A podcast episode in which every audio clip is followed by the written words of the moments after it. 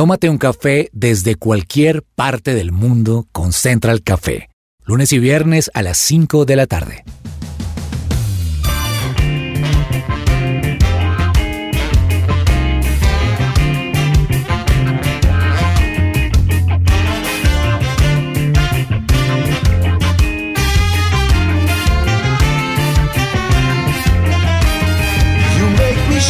Holy Spirit.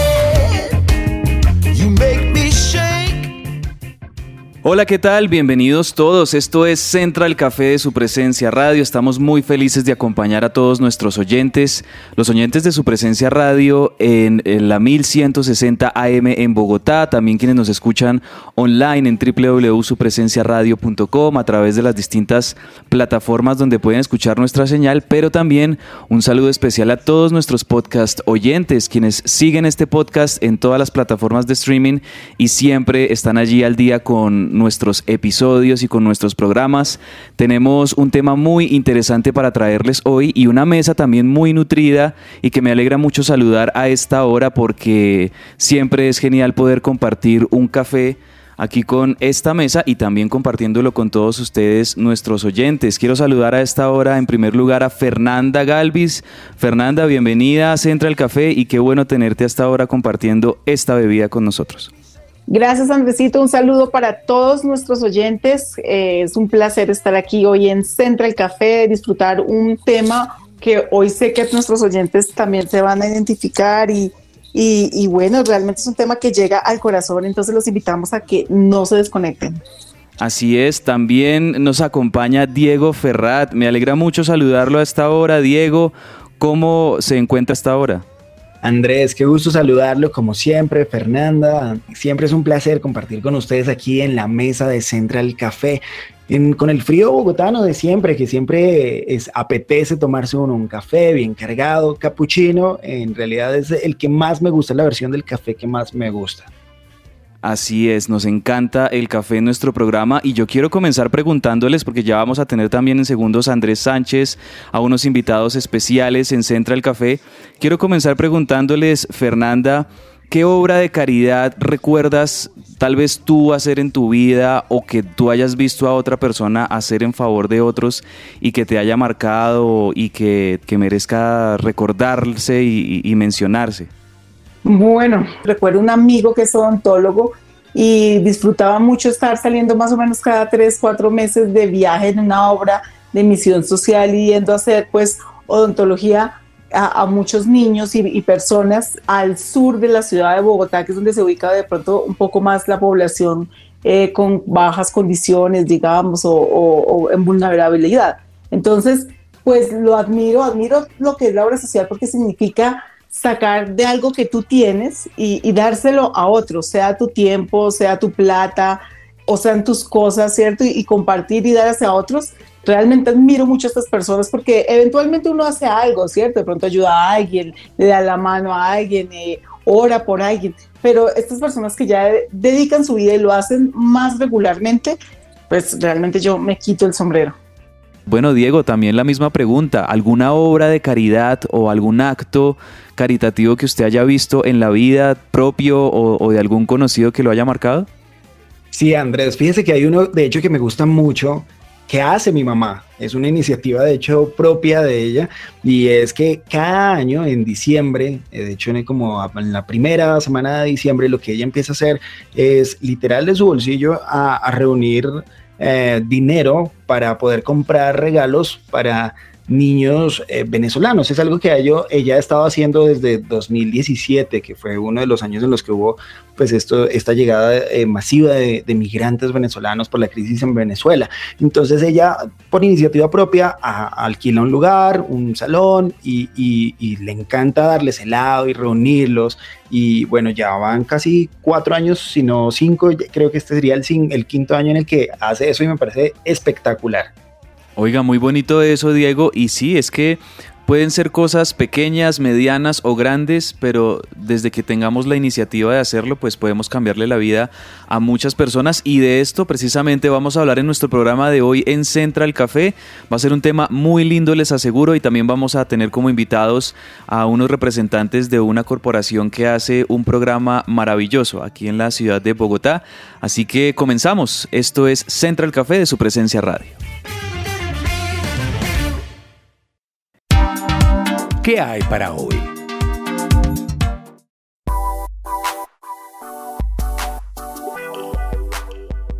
Bueno, yo quiero contarles que he usado los productos de Botánica Face para el pelo y me ha ido muy bien. Son muy naturales, muy bajitos en, el tema de, químicos y puedo recomendarlos. Yo soy de las que digo, yo recomiendo algo hasta que realmente lo use y les puedo decir que me ha ido muy bien. Y por eso hoy los invito a que cuiden su cabello y le den vida con el kit capilar de biotina, colágeno y elastina, llamando a Botánica Face y haciendo su pedido en el 318-354-2022. 318-354-2022. ¿Qué hay para hoy? Pues bueno, vamos a estar hablando de estas obras de caridad, de estas iniciativas que pueden llegar a cambiarle la vida a las personas, a los niños, a los adultos mayores, etcétera.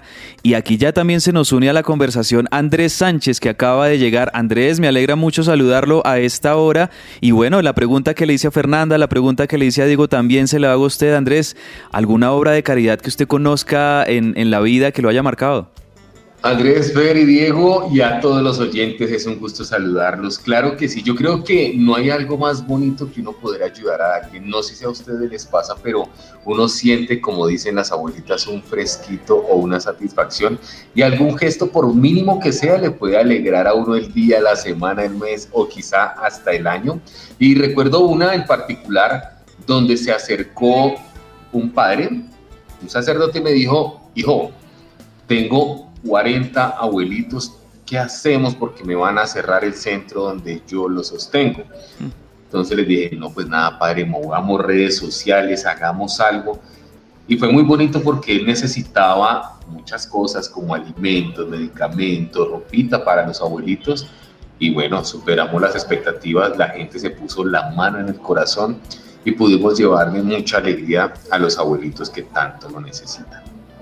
Tremendo, muy linda esa historia también. Y es que además de, de, estas iniciativas, por ejemplo, con la población de adultos mayores, que hay muchos hogares que le dan esta, este bienestar a las personas ya eh, en, en esta etapa de la vida, pues también hay, por ejemplo, hogares de paso, hay hogares sustitutos. Hablemos de los hogares de paso porque aquí en Bogotá hay varias iniciativas al respecto. Sí, pues para muchos de los oyentes y ponerlos un poco más en contexto, el hogar de paso, ¿qué es? Esto consiste en una familia que debidamente seleccionada acoge provisionalmente y en forma voluntaria a niños, niñas y adolescentes, muchas veces en situación de amenaza o vulneración de los derechos. ¿Y qué hacen? Brindarles un ambiente efectivo y también las condiciones para la restitución y garantía de sus derechos. Y creo yo, Andrés, que más allá que de, eso es poderle brindar al niño felicidad, un hogar, seguridad, que pueda sentirse allí, que está acogido en el seno de una familia y que lo que tenemos nosotros es para darle mucho amor a estos niños. Y también, Diego, hay otros programas en las que están involucradas directamente las madres de familia, que incluso, además de ser madres de sus propios hijos, pues también pueden llegar a ser incluso madres sustitutas. Y es una labor totalmente digna y es una labor eh, fundamental también en, en nuestra sociedad. Absolutamente, Andrés. Para que tengan una idea, en Colombia hay más de 5.200 hogares sustitutos. Y, fíjese que eh, aquí, precisamente en Colombia, desde 2020, las madres sustitutas tienen un reconocimiento pues, económico por la labor que desarrollan en beneficio de las niñas, de estos niños y, y de los adolescentes que acogen. La suma es entre 220 mil y 280 mil pesos mensuales, que equivale aproximadamente entre 55 y 65 dólares en promedio. Y pues este es el dinero que, reciben desde ese, desde ese momento, eh, después del tema legislativo, después de la aprobación que hubo también eh, desde el gobierno.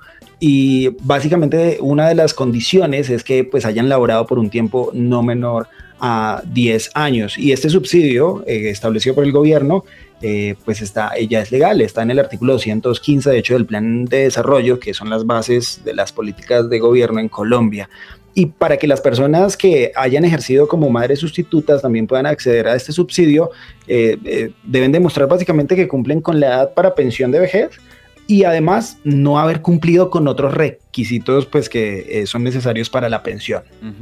Saben también de estos programas cuál es eh, uno que me llama mucho la atención y me parece muy bonito, el de los hogares sustitutos. Aquí por ejemplo en Colombia pues la entidad gubernamental que, regula todas estas cosas es el ICBF, el Instituto Colombiano de Bienestar Familiar, pero hay muchas fundaciones, hay corporaciones, hay eh, un montón de personas también haciendo unas iniciativas muy lindas alrededor de esto, pero bueno, hay que saber primero qué es un hogar sustituto. Fernanda, tú tienes eh, eh, ese, ese concepto que me parece tan, tan bonito y esa modalidad que ahora está tomando mucha fuerza. De acuerdo, pues es, es algo como que de pronto todos hemos escuchado, como que nos suena, pero realmente de pronto no conocemos más de cerca y es abrir nuestra casa de, manera voluntaria para que sea un lugar, un hogar para acoger, cuidar y proteger temporalmente a niños, niñas y adolescentes que están bajo protección del Instituto Colombiano de Bienestar Familiar.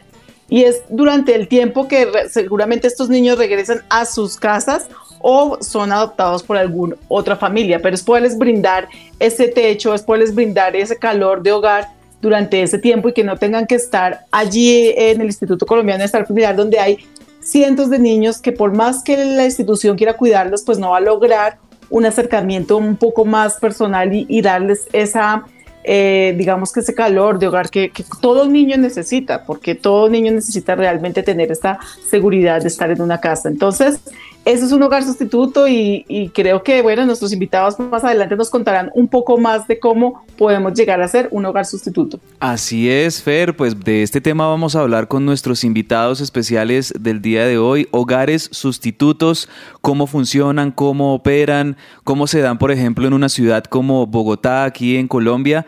Así que, bueno, vamos a tomarnos un café con nuestros invitados.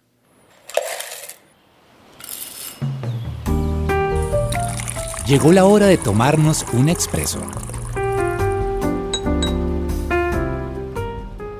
Andrés, hablaba usted del tema de obras que tal vez uno puede hacer y creo que todos los días son esenciales para uno poder hacer algo por alguien porque, como dice el dicho, uno llegó a este mundo a servir.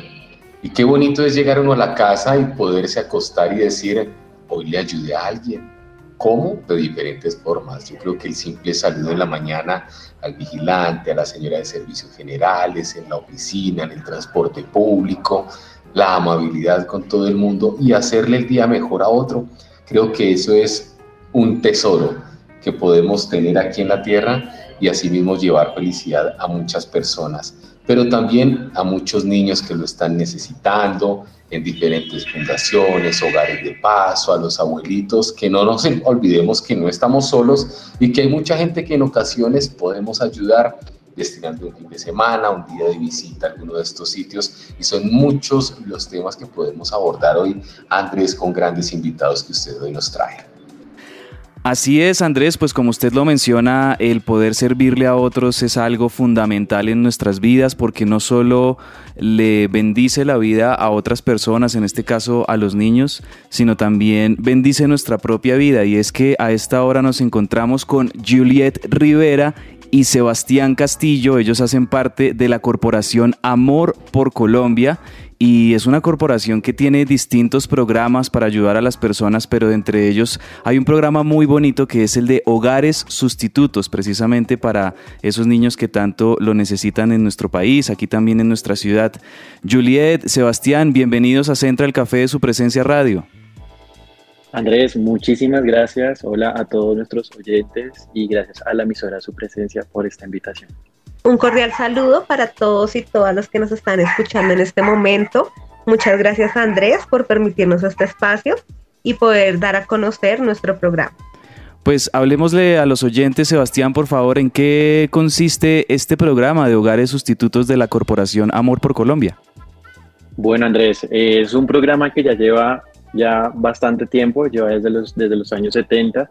Es una modalidad que atiende el bienestar familiar en el que consiste en brindarle atención a un niño, a una niña o a un adolescente dentro de la casa de una familia que quiere abrir las puertas de su hogar y poder recibir a este niño y a esta niña y ofrecerle una atención, ofrecerle pues una posibilidad de compartir en familia, de poder vivir lo que en una familia se vive, ¿no? Pues la convivencia, el amor, el afecto, las reglas, las normas y lo más importante, los valores. Entonces es una tarea muy bonita de parte de las familias sustitutas en que consiste en abrir el camino a un niño o niña para que viva en familia. Un niño o niña que pues lastimosamente ha estado pues en un proceso de vulneración, ha estado pues en en situaciones donde han puesto en riesgo sus derechos y es retirado de su familia de origen y la idea es que sea ubicado pues en un medio familiar que lo pueda proteger, cuidar y sobre todo sanar. Joan, pues ahí me surge algunas preguntas y es, ¿estos niños son de cualquier edad? Por un lado, por un lado quisiera saber si te pregunto otra cosa. Listo, súper, Fernanda. Claro que sí. No, mira, las edades que manejan los hogares sustitutos es en un rango entre los 0 hasta los 18 años de edad.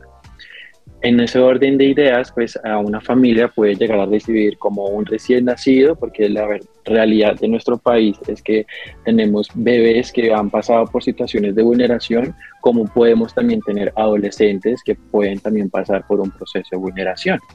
Y uno tiene, eh, Joan, la potestad de decir, mira, yo podría hacerlo para tal edad.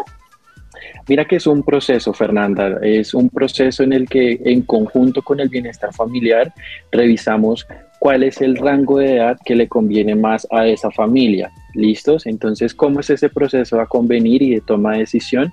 Es un proceso en el que entramos a revisar cómo es la composición familiar. Revisamos cómo son las personas que integran este núcleo entonces, si hay adolescentes, si hay bebés, si hay niños pequeños, y allí vamos a revisar de pronto qué rango de edad puede caber mejor dentro de esta familia. Claramente también tenemos en cuenta el interés de la familia, en qué expectativas tienen de edad, para así también nosotros poder revisar internamente qué opciones pueden ser mejor para ellos. Entonces es un proceso que se revisa desde las dos partes, desde la familia como desde el bienestar familiar. Sí, y Marcela, desde su experiencia, ¿qué resultados han podido ustedes ver en estas familias luego de convertirse en hogares sustitutos?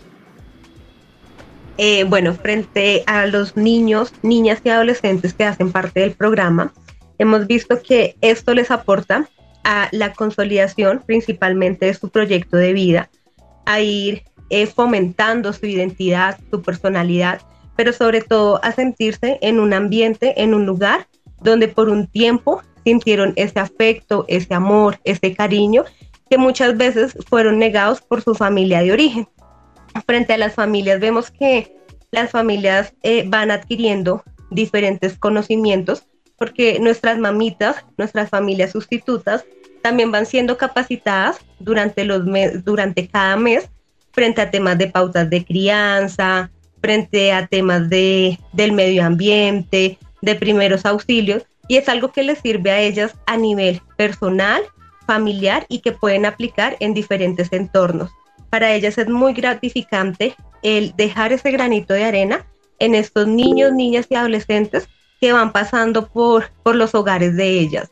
Tenemos muchos testimonios a nivel nacional donde los niños crecen, de pronto fue un proceso de adopción fallido, eh, pasan a otro proyecto de bienestar familiar, se gradúan y vuelven a buscar a esas mamitas con el fin de darles las gracias por ese consejo, por ese abrazo, por esas palabras que en esos momentos que ellos lo necesitaban, ellas se lo brindaron. Juliet, ahora también surge algo eh, inquietante y es también el manejo del apego. ¿Cómo se maneja el apego en este tipo de familias eh, de paso? Es decir, porque claramente al tener una relación, pues también el afecto es algo natural que surge en este tipo de relaciones. ¿Cómo es el, el apego y cómo, cómo ustedes lo manejan? Ok, bueno. Cuando ya ellos son unos hogares aperturados, después de un proceso que realizamos, ellas no van a estar solas los hogares no, no están solos durante todo el proceso. Van a siempre a contar con el acompañamiento de un equipo psicosocial. es decir, van a estar acompañadas de un psicólogo, de un trabajador social, de una o un nutricionista. Ellos van a estar en cada momento que estas familias lo necesiten. Sabemos que eh, es muy difícil que no lleguen a generar ese vínculo y más que han estado mamitas desde que el niño nació o la niña nació hasta que cumplieron dos, tres años y ya vuelven a, reintegrarse en a donde su familia o a ser adoptados. Obviamente es muy difícil como seres humanos no sentir, no generar esos vínculos afectivos. Sin embargo, por medio de este equipo psicosocial, se van haciendo un proceso de preparación para el egreso, tanto con el niño como con la mamita sustituta. Van haciendo un proceso de intervenciones, de terapia, y como te digo, las mamitas también tienen en claro que ellas les van a brindar un hogar solo por un tiempo a estos niños. Les van a dar todo su amor, todo su cariño eh, por el tiempo que duren en sus hogares. Y lo que les queda a ellas es, es ese afecto, esas enseñanzas, esas cositas que les pudieron brindar durante el tiempo que estuvieron con él. No sé si es un poco egoísta del lado de uno, pero uno siente que, que va a ser muy difícil manejar eso, pues si parte uno de que no es nada comparable, pero una mascota y le genera un apego a uno tan grande, pues mucho más un ser humano y, y, pensar en que un día se va a ir, uy, no sé cómo, realmente no sé, yo sentiría hoy en día que no podría manejarlo. Y ahí me surge la duda de, ¿es posible eh, entrar en un proceso de adopción de ese niño que uno tuvo en su hogar como, como sustituto? Claro, Fernanda, tienes toda la razón. Y en este orden de ideas también tenemos que recordar que los vínculos de apego pues deben ser un vínculo de apego que permita también el crecimiento y la autonomía y la independencia también del otro. Entonces, a veces nosotros también generamos vínculos de apego con las cosas y con las personas y a veces eso hace que a veces uno genere como ese apego de mantener siempre a esa persona ahí contigo. Pero creo que no hay nada más desinteresado que por lo menos el amor de una mamá porque la mamá sabe que los hijos en algún momento van a salir, en algún momento van a emprender sus proyectos de vida individual. Ahí sí, como dicen, los hijos son prestados. En ese orden de ideas, creo que también nosotros fortalecemos y capacitamos a las mamás para que puedan generar pues este amor, este apego, pero de un apego que fomente esta autonomía, que fomente el crecimiento y el desarrollo de un niño o niña que va después que afrontar otras situaciones como de pronto pasar a otra familia o el de pronto pasar a otro contexto.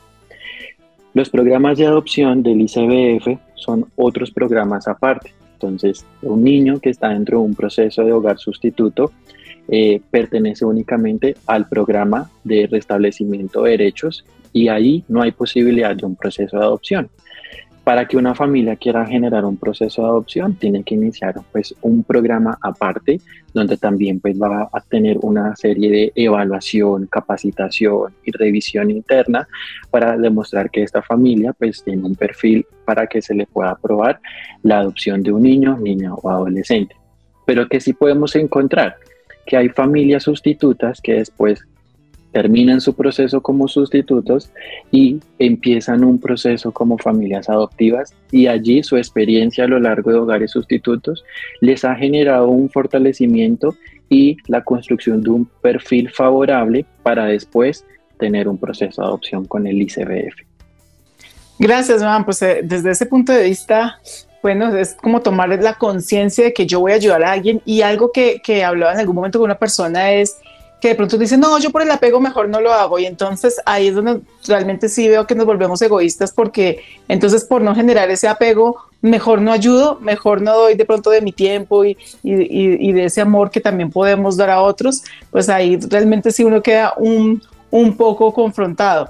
Eh, y quiero preguntarte, eh, Joan, ¿qué pasa, digamos, o sea, qué condiciones debe tener una familia para poder eh, ser un hogar sustituto. Debe eh, ser una pareja, debe haber papá y mamá o de pronto una señora que dice, bueno, yo estoy sola, pero yo tengo el tiempo, tengo las condiciones, ¿puedo yo hacerlo o qué condiciones deben cumplirse?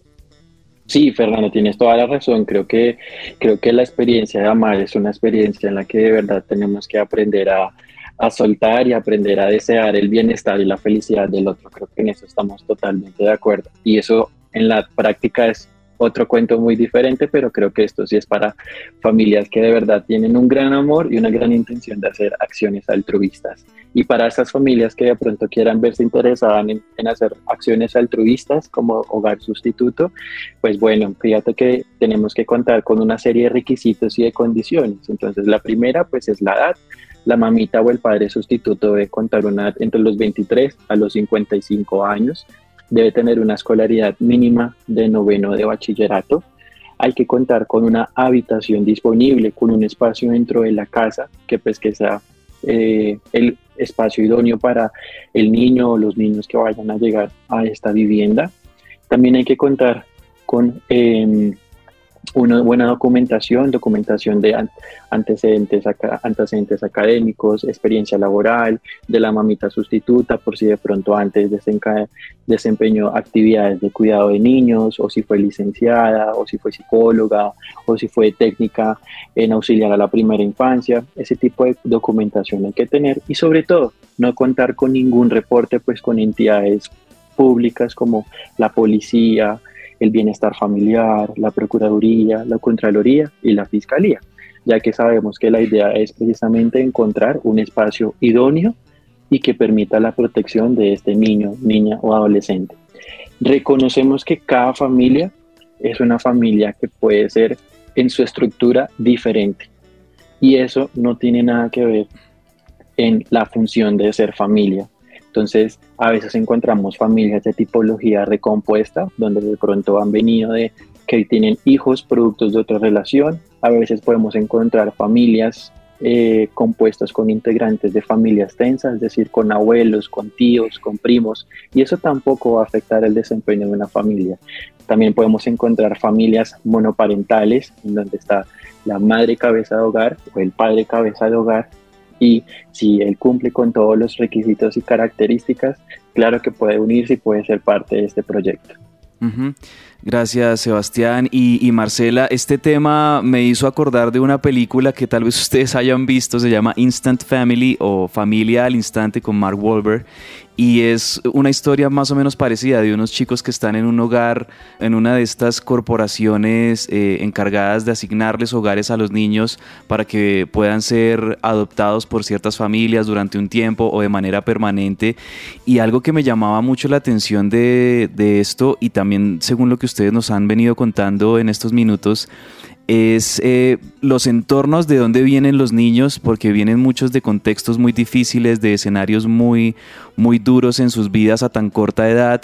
Ya les habíamos preguntado, Marcela, por eh, ese sentimiento de las familias cuando tienen ya que despedirse de ellos o, o hacer un cambio, pero yo quiero preguntarte ahí por los niños.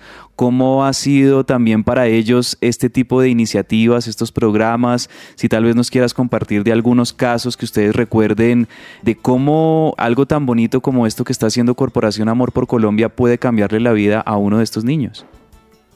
Bueno, claro que sí.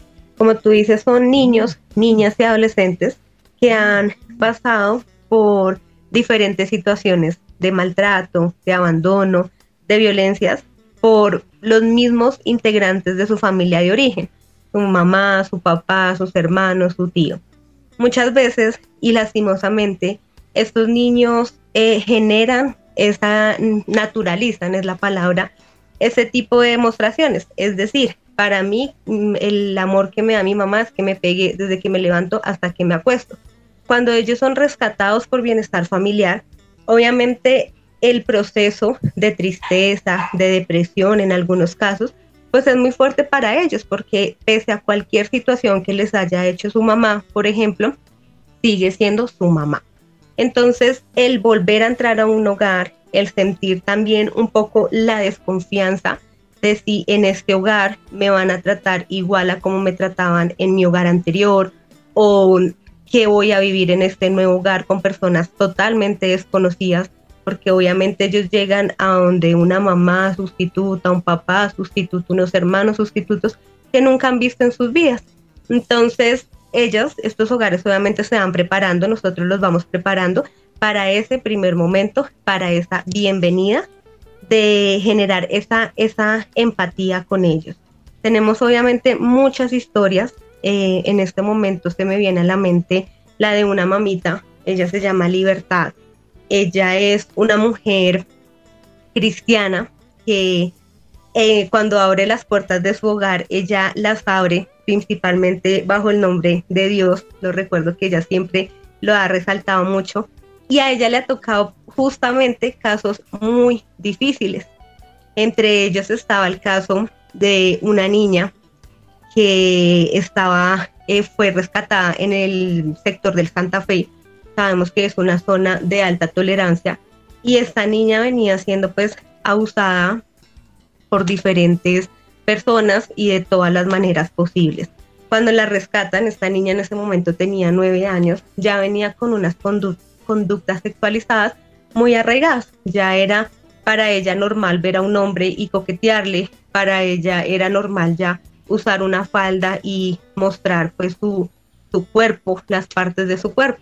Ella me comenta que ella empieza pues a hacer diferentes procesos empieza a hablar con ella, empieza a enseñarle otro tipo de cosas y de lo que debe ser para su vida.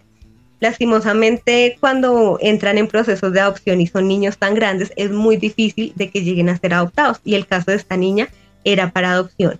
Sin embargo, ella logró ser adoptada y ahí es cuando Libertad empieza pues a, a dar su 100%, empieza a, a esforzarse por darle una mejor enseñanza a esta niña y la niña logra ser adoptada. Hoy en día ella tiene 19 años, está con su familia adoptiva, si no estoy mal está estudiando su universidad y ella buscó a, la señora Libertad y le agradeció, le agradeció por enseñarle que hay otras maneras, que hay una que es un aspecto diferente, que la mamá o el papá tienen un rol diferente en sus vidas. Y así hay muchas, muchas más historias que lastimosamente, como te digo, a veces los niños, al estar en estos contextos desde muy pequeños, naturalizan este tipo de violencias. Y cuando están en un hogar que les enseñan un abrazo limpio, un, beso limpio, un cariño diferente, ellos van transformando sus vidas. Eh, a todos nuestros oyentes también los invitamos a que, a que busquen todos esos testimonios en YouTube en YouTube salen desde que uno busca eh, Mi hogar abre mis puertas y ahí salen muchos testimonios de muchos niños que han estado en estos hogares y de, cómo ellos han crecido, de cómo ellos, como les dije anteriormente, buscan a sus mamitas, buscan a sus mamitas que les dieron ese afecto y que les enseñaron un estilo de vida diferente. Maravilloso, pues muchas gracias Marcela y Sebastián, de verdad que impactantes estas historias de tantos niños y tantas familias que, que han sido bendecidos gracias a este programa tan bonito de la Corporación Amor por Colombia. Y ya que tú lo mencionas, Marcela, por favor recordémosle a los oyentes, no sé si tú o Sebastián nos ayuden con en dónde los podemos encontrar, una página en internet, en dónde podemos contactarlos, tal vez para oyentes que nos están escuchando hasta ahora, que tengan conocidos o personas interesadas en este programa, ¿cómo podríamos contactarlos?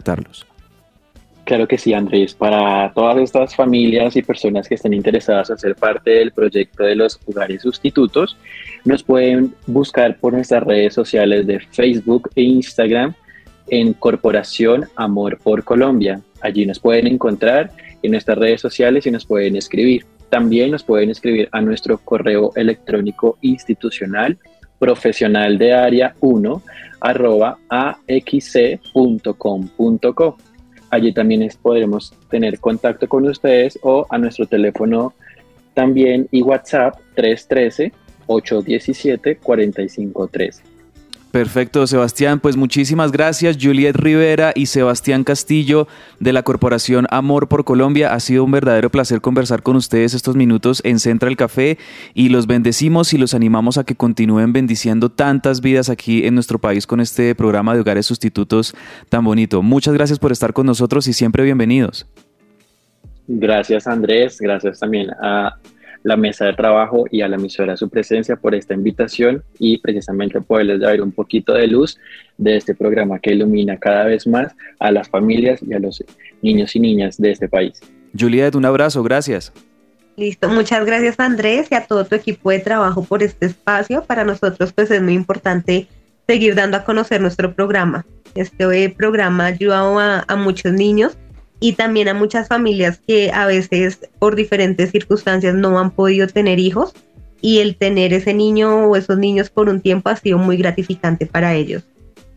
Muy amables, pues sí, de verdad que un programa muy lindo y algo que me gusta mucho que se esté haciendo en Colombia porque como les decía Fernanda y Diego, yo pensaba que, que esto solo eh, estaba ocurriendo en, en, otros países, veía por ejemplo esa película que, que, les recomiendo, muy bonita, Familia al Instante, que trata precisamente esta, esta temática y, y también es muy emotiva, pero me alegra que haya programas también aquí en la ciudad, porque bueno, Fernanda, hay un montón de niños, sabemos todos aquí, que vienen de situaciones muy difíciles, de contextos familiares muy complejos y que puede esto cambiarles prácticamente la vida y, cambiarles el rumbo de su vida. Uy, de acuerdo, de acuerdo, Andresito, pues es un reto, ¿no? Uno se siente como que hay, hay mucho por hacer y nos cuesta hay veces como imaginarnos eh, cómo, sería, pero conozco familias que lo han hecho. Eh, hace poco, como unos 15 días, conocí una familia que tenía su bebé que habían tenido pues ellos dos y dos niñas que tenían en hogar sustituto. Y, es admirable, creo que es un tema de, de, actuar. Muchas veces nos quedamos en, ay, qué bueno que eso exista, pero de pronto no actuamos o no nos arriesgamos. Y bueno, pues que, que, que Dios nos dé la fuerza a, a, aquellas familias que nos escuchan y que dicen, yo, yo quisiera hacer esto. Pienso mucho cuando la Biblia nos dice, que estaremos con, con Dios y nos dirá, bueno, pero, o le, o le diremos, pero yo nunca te di un vaso de agua y dice, sí, cuando se lo diste a alguno de los míos. Y entonces pienso que, que realmente esto es como, como eso, o sea, hay veces decimos que, que, que, tal vez nosotros hacemos muchas cosas y, y, nos creemos como buenas personas, pero creo que hay mucho más por hacer y creo que, que Dios está esperando también mucho de nosotros con todas estas personas y más aún niños en, estas condiciones de vulnerabilidad que muchas veces lo que esperan es un abrazo, que lo que esperan es ser escuchados. me contaba alguien que, que, está en esta fundación que son cientos de cunas eh, de niños, de bebés recién nacidos llorando y que por más que las personas que están allí en la fundación quisieran abrazarlos, alzarlos a todos, pues no pueden y, y, tienen que pasar tiempos estos niños llorando, estos niños recibir un abrazo porque no hay cómo hacerlo. Entonces creo que podemos prestar nuestros brazos y creo que podemos hacer un poco más. Sí, yo creo que esto le cambia la vida no solo a esos niños, sino también a las familias y marca también, Diego, a las familias que se involucran con estos programas, pero yo creo que la satisfacción de, de poder bendecir a un niño una niña de estos, yo creo que es inigualable, ¿no? Pensaba yo en cuántos testimonios habrá, cuántas situaciones de vida, eh, solamente para mencionar uno, uno de mis mejores amigos, de hecho, eh, tuvo la oportunidad de, de, tener un hogar de paso y también de beneficiarse de esto pues durante su juventud. Y es increíble en realidad la forma eh, en la que son pues bendecidos y en la forma en la que tienen tantos beneficios que literalmente como usted lo mencionó les cambia la vida. Oye, y por cierto, me uno a su, a su recomendación de, de la película de familia al instante, es buenísima, tienen que verla. Sí, muy linda, muy linda esa película, ahí la, para buscarla, buen plan también para los quienes estén escuchando este programa, quizá de cara al fin de semana poderse reunir y ver esa película, porque verdad que es de esas películas familiares que nos gusta y que nos deja una lección muy linda. Mateo 25:40 es el versículo que tú mencionabas, Fer, y dice, les aseguro que todo lo que hicieron por uno de mis hermanos, aún por el más pequeño, lo hicieron por mí. Entonces ahí está ese mensaje claro y muy lindo de parte de Dios para todos nosotros que eh, sin quizá saberlo podremos estarle cambiando la vida a, un pequeño, a una niña, a un niño y, tal vez no tiene que ser algo tan grande o como tan dispendioso como nos lo imaginamos, sino con actos tan sencillos podríamos cambiarle la vida a cualquier persona. Esto es Central Café de su presencia radio. Después de la pausa seguimos con mucho más.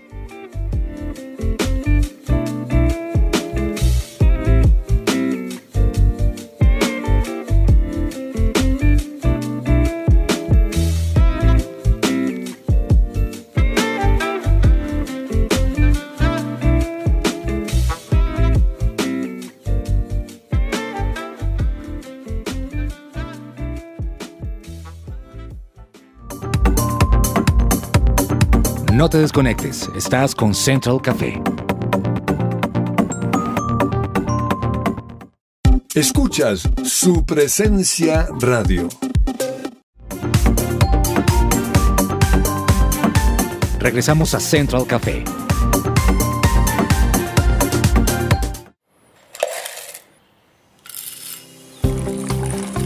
Una vida con aroma. Y si están buscando un plan en familia o con amigos, yo les tengo el mejor porque regresó el Jericó Color Festival recargado con mucha música, speakers y experiencias para toda la familia. No se lo pueden perder. Es aquí en Bogotá el próximo sábado, primero de octubre, en el Colegio Corazonista. ¿Cómo pueden adquirir las entradas? Pues a través de e-ticket o en el Coffee and Jesus. Allí pueden adquirir sus entradas y compartir en familia o con amigos del Jericó Color Festival. En Una Vida con Aroma les presentamos Una Vida con Aroma a Pasión. Y quiero, Fernanda, empezando eh, preguntándole qué cosas le apasionan, qué cosas le apasionan, pero de verdad, algo que usted diga, esto de verdad es extraordinario, disfruto hacerlo, podría hacerlo, no sé, mucho, muchas horas seguidas. Mm, bueno, yo tengo que decir que las cosas que más me apasiona es las familias. O sea, desde que con mi esposo ya, nos, nos, unimos, pero digo en el noviazgo, eh, siempre los dos sentimos ese mismo deseo, ese mismo llamado a trabajar con las familias y nos encanta y podemos pasar horas hablando con una pareja, eh, tratando de eh, en algo poder ayudar, acompañar, aconsejar, orar con, con una familia y, y de alguna manera contribuyendo para que puedan encontrar una salida con Dios, para que puedan ver la importancia de la familia como núcleo de la sociedad. Entonces, esa, esa es mi pasión y puedo decirlo que no solamente ya de grande, sino de niña. Desde niña yo recuerdo estar eh, en donde, donde trabajaban mis papás eh, en un negocio que ellos tenían y estar allí a hablar con los empleados y preguntarles que, que cómo estaba su esposa, que sus hijos y, y, me molestaban. Ya sabían que me molestaba que me dijeran que no querían estar con la esposa que se iban a divorciar y me empezaban a molestar diciendo, no, es que yo como que ya no la quiero y yo me ponía bravísima decía, ¿cómo así? Pero es que eso no se puede, usted tiene que estar en su casa. Y en ese momento yo ni siquiera conocía a Dios ni nada, pero es algo que siempre ha como ardido nuestro corazón, las, las familias. Espectacular, Fernanda, porque se volvió prácticamente un propósito de vida, esa pasión, y es increíble. Le hago la misma pregunta a Andrés Cabezas, algo que le apasione. Bueno, Diego, pues varias cosas, pero podría decir que esto mismo que estamos haciendo ahora, la radio, me apasiona la radio porque aunque en el mundo tenemos un montón de medios de comunicación y muchas formas de interactuar unos con otros, las redes sociales, la televisión, por supuesto, eh, siempre me ha parecido la radio un, un medio tan bonito porque no tenemos que vernos las caras para poder conectar con, con las emociones, con los corazones y eso es lo que hacemos también aquí en su presencia radio a través de los distintos programas, los distintos temas, poder llevar experiencias, llevar testimonios o llevar algún sentimiento o alguna realidad que pueda impactar la vida de las personas. Eh, me encanta la magia que tiene la radio de poder lograr eso en las personas. Y es que no hay nada más gratificante que hacer lo que a uno realmente le gusta. Pues precisamente hoy les quiero presentar eh, a Sebastián Araujo. Él es presentador de deportes en Noticias RCN, un medio de comunicación en Colombia. Y es increíble ver el crecimiento que él ha tenido en los últimos años. A él uno lo ve cubriendo una vuelta a Colombia, partidos de la Liga de Fútbol Colombiano, y a mí me encanta hablar con él porque es un tipo que inspira pasión por lo que hace. Sebastián, qué gusto saludarlo. Inicio preguntándole, para usted, ¿qué es la pasión? ¿Cómo nace esto?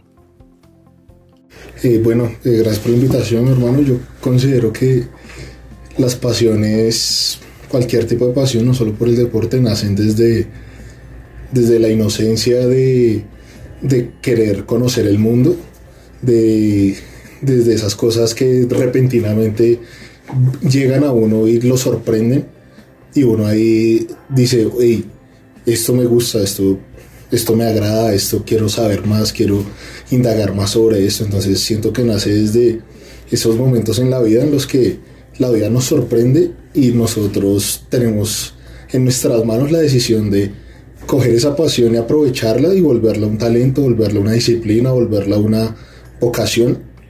Y, y, nada, pienso, eh, pienso es eso, que nace como desde esos momentos de la vida de inocencia en los que uno no conoce nada del mundo, pero por cosas del destino aparece algo que le dice, que le dice a uno por dentro, ve por ello. Sebastián, usted al ver su proceso y el lugar en donde está hoy, a sus 27 años, ¿se siente afortunado al poder trabajar en su pasión? Sí, puedo decir que me siento muy bendecido y muy afortunado porque yo he luchado mucho por estar acá. Demasiado, o sea, eh, cuando lo ven a uno que uno está todo el tiempo como tan tan constante en algo, la gente no, no se imagina nunca los esfuerzos, sino que solamente ven el momento. Dicen, hey, va bien, está, está bien o, o quizá cómo llegó ahí. Pero yo antes de estar acá, yo estuve haciendo muchas cosas que no tenían que ver nada con periodismo, otras que sí tenían que ver con periodismo para, para luchar la vida, sobre todo para salir adelante. Yo soy, antes de, que me gustan los deportes, ser periodista. Y yo era como, como, uy, el día que entré acá, yo dije, no, yo acá, yo quiero estar acá y yo tuve mucha certeza y mucha convicción al momento de prepararme para entrar acá porque uno tiene que apoyar la fortuna que le entrega uno de Dios en la vida con, con preparación. Espectacular. Termino preguntándole, ¿las pasiones necesitan ser pulidas, eh, trabajadas o simplemente por el hecho de que a mí me guste algo, ya con eso, digamos, uno se conforma con hacerlo? Lo que pasa es que yo, siento que las o sea, cuando uno es apasionado, uno no piensa en, tengo que pulir tal cosa. La misma pasión lo lleva a uno a que uno, sin quererlo, a uno, o sea, la misma pasión es la que trabaja por, por, por crear en uno como el, el, la o sea, el perfeccionar lo que uno hace porque a uno le gusta. Entonces pienso que claramente uno tiene que prepararse para cualquier cosa que uno haga en la vida desde desde ser, no sé, mecánico, eh, zapatero, eh, no sé, independiente, emprendedor, periodista en este caso. Uno tiene que prepararse para ser el mejor. Sebastián, gracias por su tiempo. Quisiera que nos deje una reflexión final con esto que nos ha compartido hoy, por favor. Hombre, Diego, no, gracias a ti por la invitación aquí a Central Café. El mensaje para la gente eh, es ese. luchen por cualquier cosa que quieran tener, por pequeña que sea, para, para Dios no va a ser pequeña. Todo eso es muy grande y hay que meterle pasión, prepararse y, luchar por lo, que, por lo que se quiere, tener convicción y certeza que podemos ir por lo que queremos. Gracias, Sebastián, nuevamente. Y quiero terminar la sección en este programa con un versículo, Mateo 6:33, y dice en la nueva traducción viviente, busquen el reino de Dios por encima de todo lo demás y lleven una vida justa y Él les dará todo lo que necesiten. Que nuestra primera pasión siempre sea la búsqueda de Dios y su presencia. Esto es Una vida con aroma en Central Café.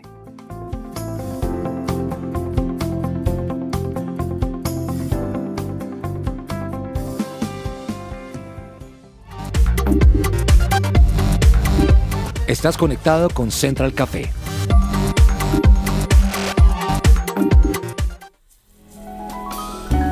Central Café descafeinado. Bueno, hoy estamos en Central Café descafeinado y quiero hablarles un poco de mi experiencia que de pronto compartí en algún momento en Padres e Hijos y todo lo que es con, nuestros hijos, lo que vivimos. Y hoy quiero eh, enfatizar en la importancia del deporte en la adolescencia, porque como hablábamos ahorita de todos estos eh, jóvenes y niños que están, digamos que pasando por circunstancias difíciles, sea por abandono, también muchos están dentro de un hogar, pero están, digamos que están involucrados en situaciones que, que no deberían. Y hoy quiero hablarles cómo el deporte, como papás, incentivar a nuestros hijos a hacer deporte nos puede ayudar mucho a alejarlos de situaciones que no deberían vivir, pero que hay veces por la falta de actividad terminan involucrados. El deporte tiene incontables beneficios para la salud y tal vez no somos muy conscientes muchas veces, pero es muy, muy importante que podamos incentivar a nuestros jóvenes a practicar un deporte más allá del ejercicio que pueden hacer en su colegio, en el tiempo de educación física. ¿Cuáles son algunos de estos beneficios? El deporte mejora el estado de ánimo, es fuente de felicidad, pues genera un mayor número de endorfinas e incrementa la producción de serotonina, hormona de la felicidad, aumentando de este modo las emociones positivas en nuestros hijos o en nuestro adolescente. Adicional, ayuda a aliviar las tensiones y dejar el lado el estrés, lo que contribuye a que tengan un mejor estado anímico y combatan esos posibles problemas emocionales que se dan durante la adolescencia, hoy en día más que nunca, no sé si a raíz de la pandemia, pero es muy común hoy en día escuchar mi hijo está deprimido, mi hijo está pasando por problemas mentales de ansiedad, de tensión, de, de pánico. Entonces el deporte es una gran medicina para este tipo de problemas. Otra cosa es que nos está ayudando con el problema de obesidad, que ya es un problema alarmante en todo el mundo. ¿Y es por qué? Porque tenemos niños y jóvenes sedentarios sentados frente a un computador, sentados frente a una pantalla, ya sea jugando, viendo televisión, y el, el movimiento que está teniendo sus cuerpos, por decirlo así, es mínimo, generando un gran problema de obesidad del cual todos somos conscientes y cada vez vemos aún más que nos ayuda también a lograr un mayor rendimiento escolar en nuestros hijos, porque no solamente eh, ayuda desde la parte física, sino que también ayuda a mejorar las habilidades cognitivas de los jóvenes, dando como resultado mejoras en su vida académica, en su colegio. Practicar una actividad física con frecuencia permite que nuestros hijos tengan un mejor funcionamiento cardíaco y pulmonar, lo que incrementa la cantidad de oxígeno que recibe el cerebro y esto mejora la capacidad de concentrarse a la hora de estudiar. Y por último, fomenta la sociabilización. ¿Qué significa esto? Que tendremos hijos que podrán conocer nuevas amistades, que puedan fomentar sus relaciones, les permite entrenar esas habilidades sociales, trabajar en colaboración con otros compañeros, trabajar en equipo, fomentar valores positivos, disciplinas, competencias sanas, responsabilidad.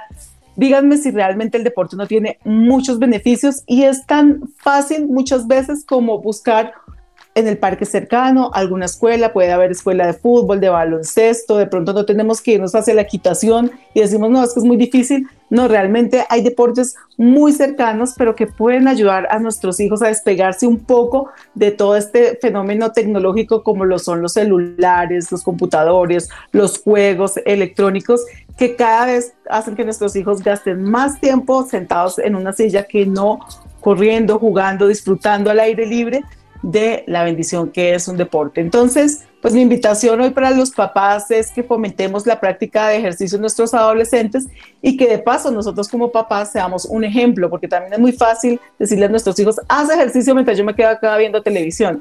Esto realmente empieza desde el ejemplo. Tal vez no hagamos la misma cantidad de eh, actividad física como ellos, pero sí mostrémosles que tenemos la actitud también de cuidar nuestro cuerpo, de movernos y de empezar a generar estos hábitos que realmente son saludables para nuestros hijos y para nuestra familia y en general para nuestra vida.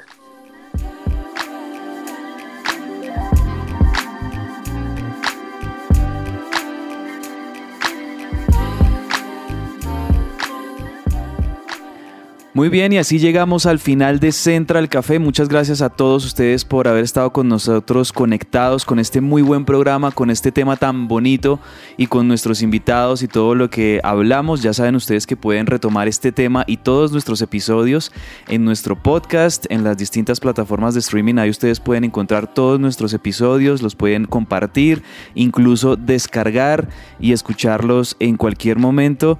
Fernanda, Diego, la invitación también para que que con pequeñas obras, con cualquier cosa que nosotros creamos que es insignificante, pero puede salvar la vida puede cambiarle la vida a, alguien que en este momento lo esté necesitando.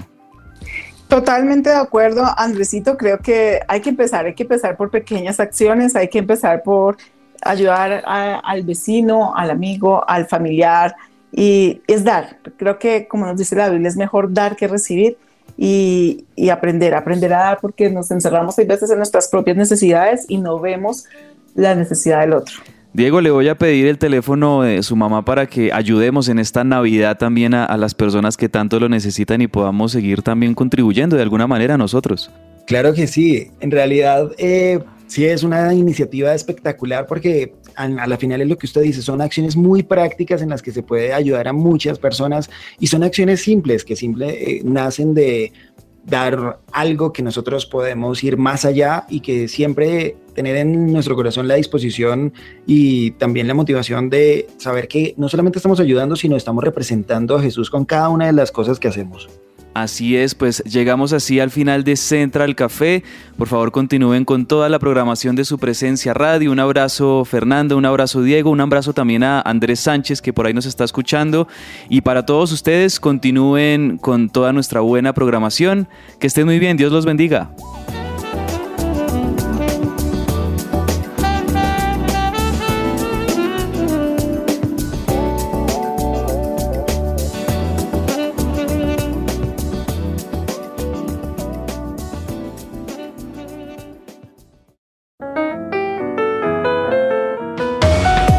Central Café también está en su presenciaradio.com. Allí puedes encontrar el listado con todos los programas de Central Café en SoundCloud.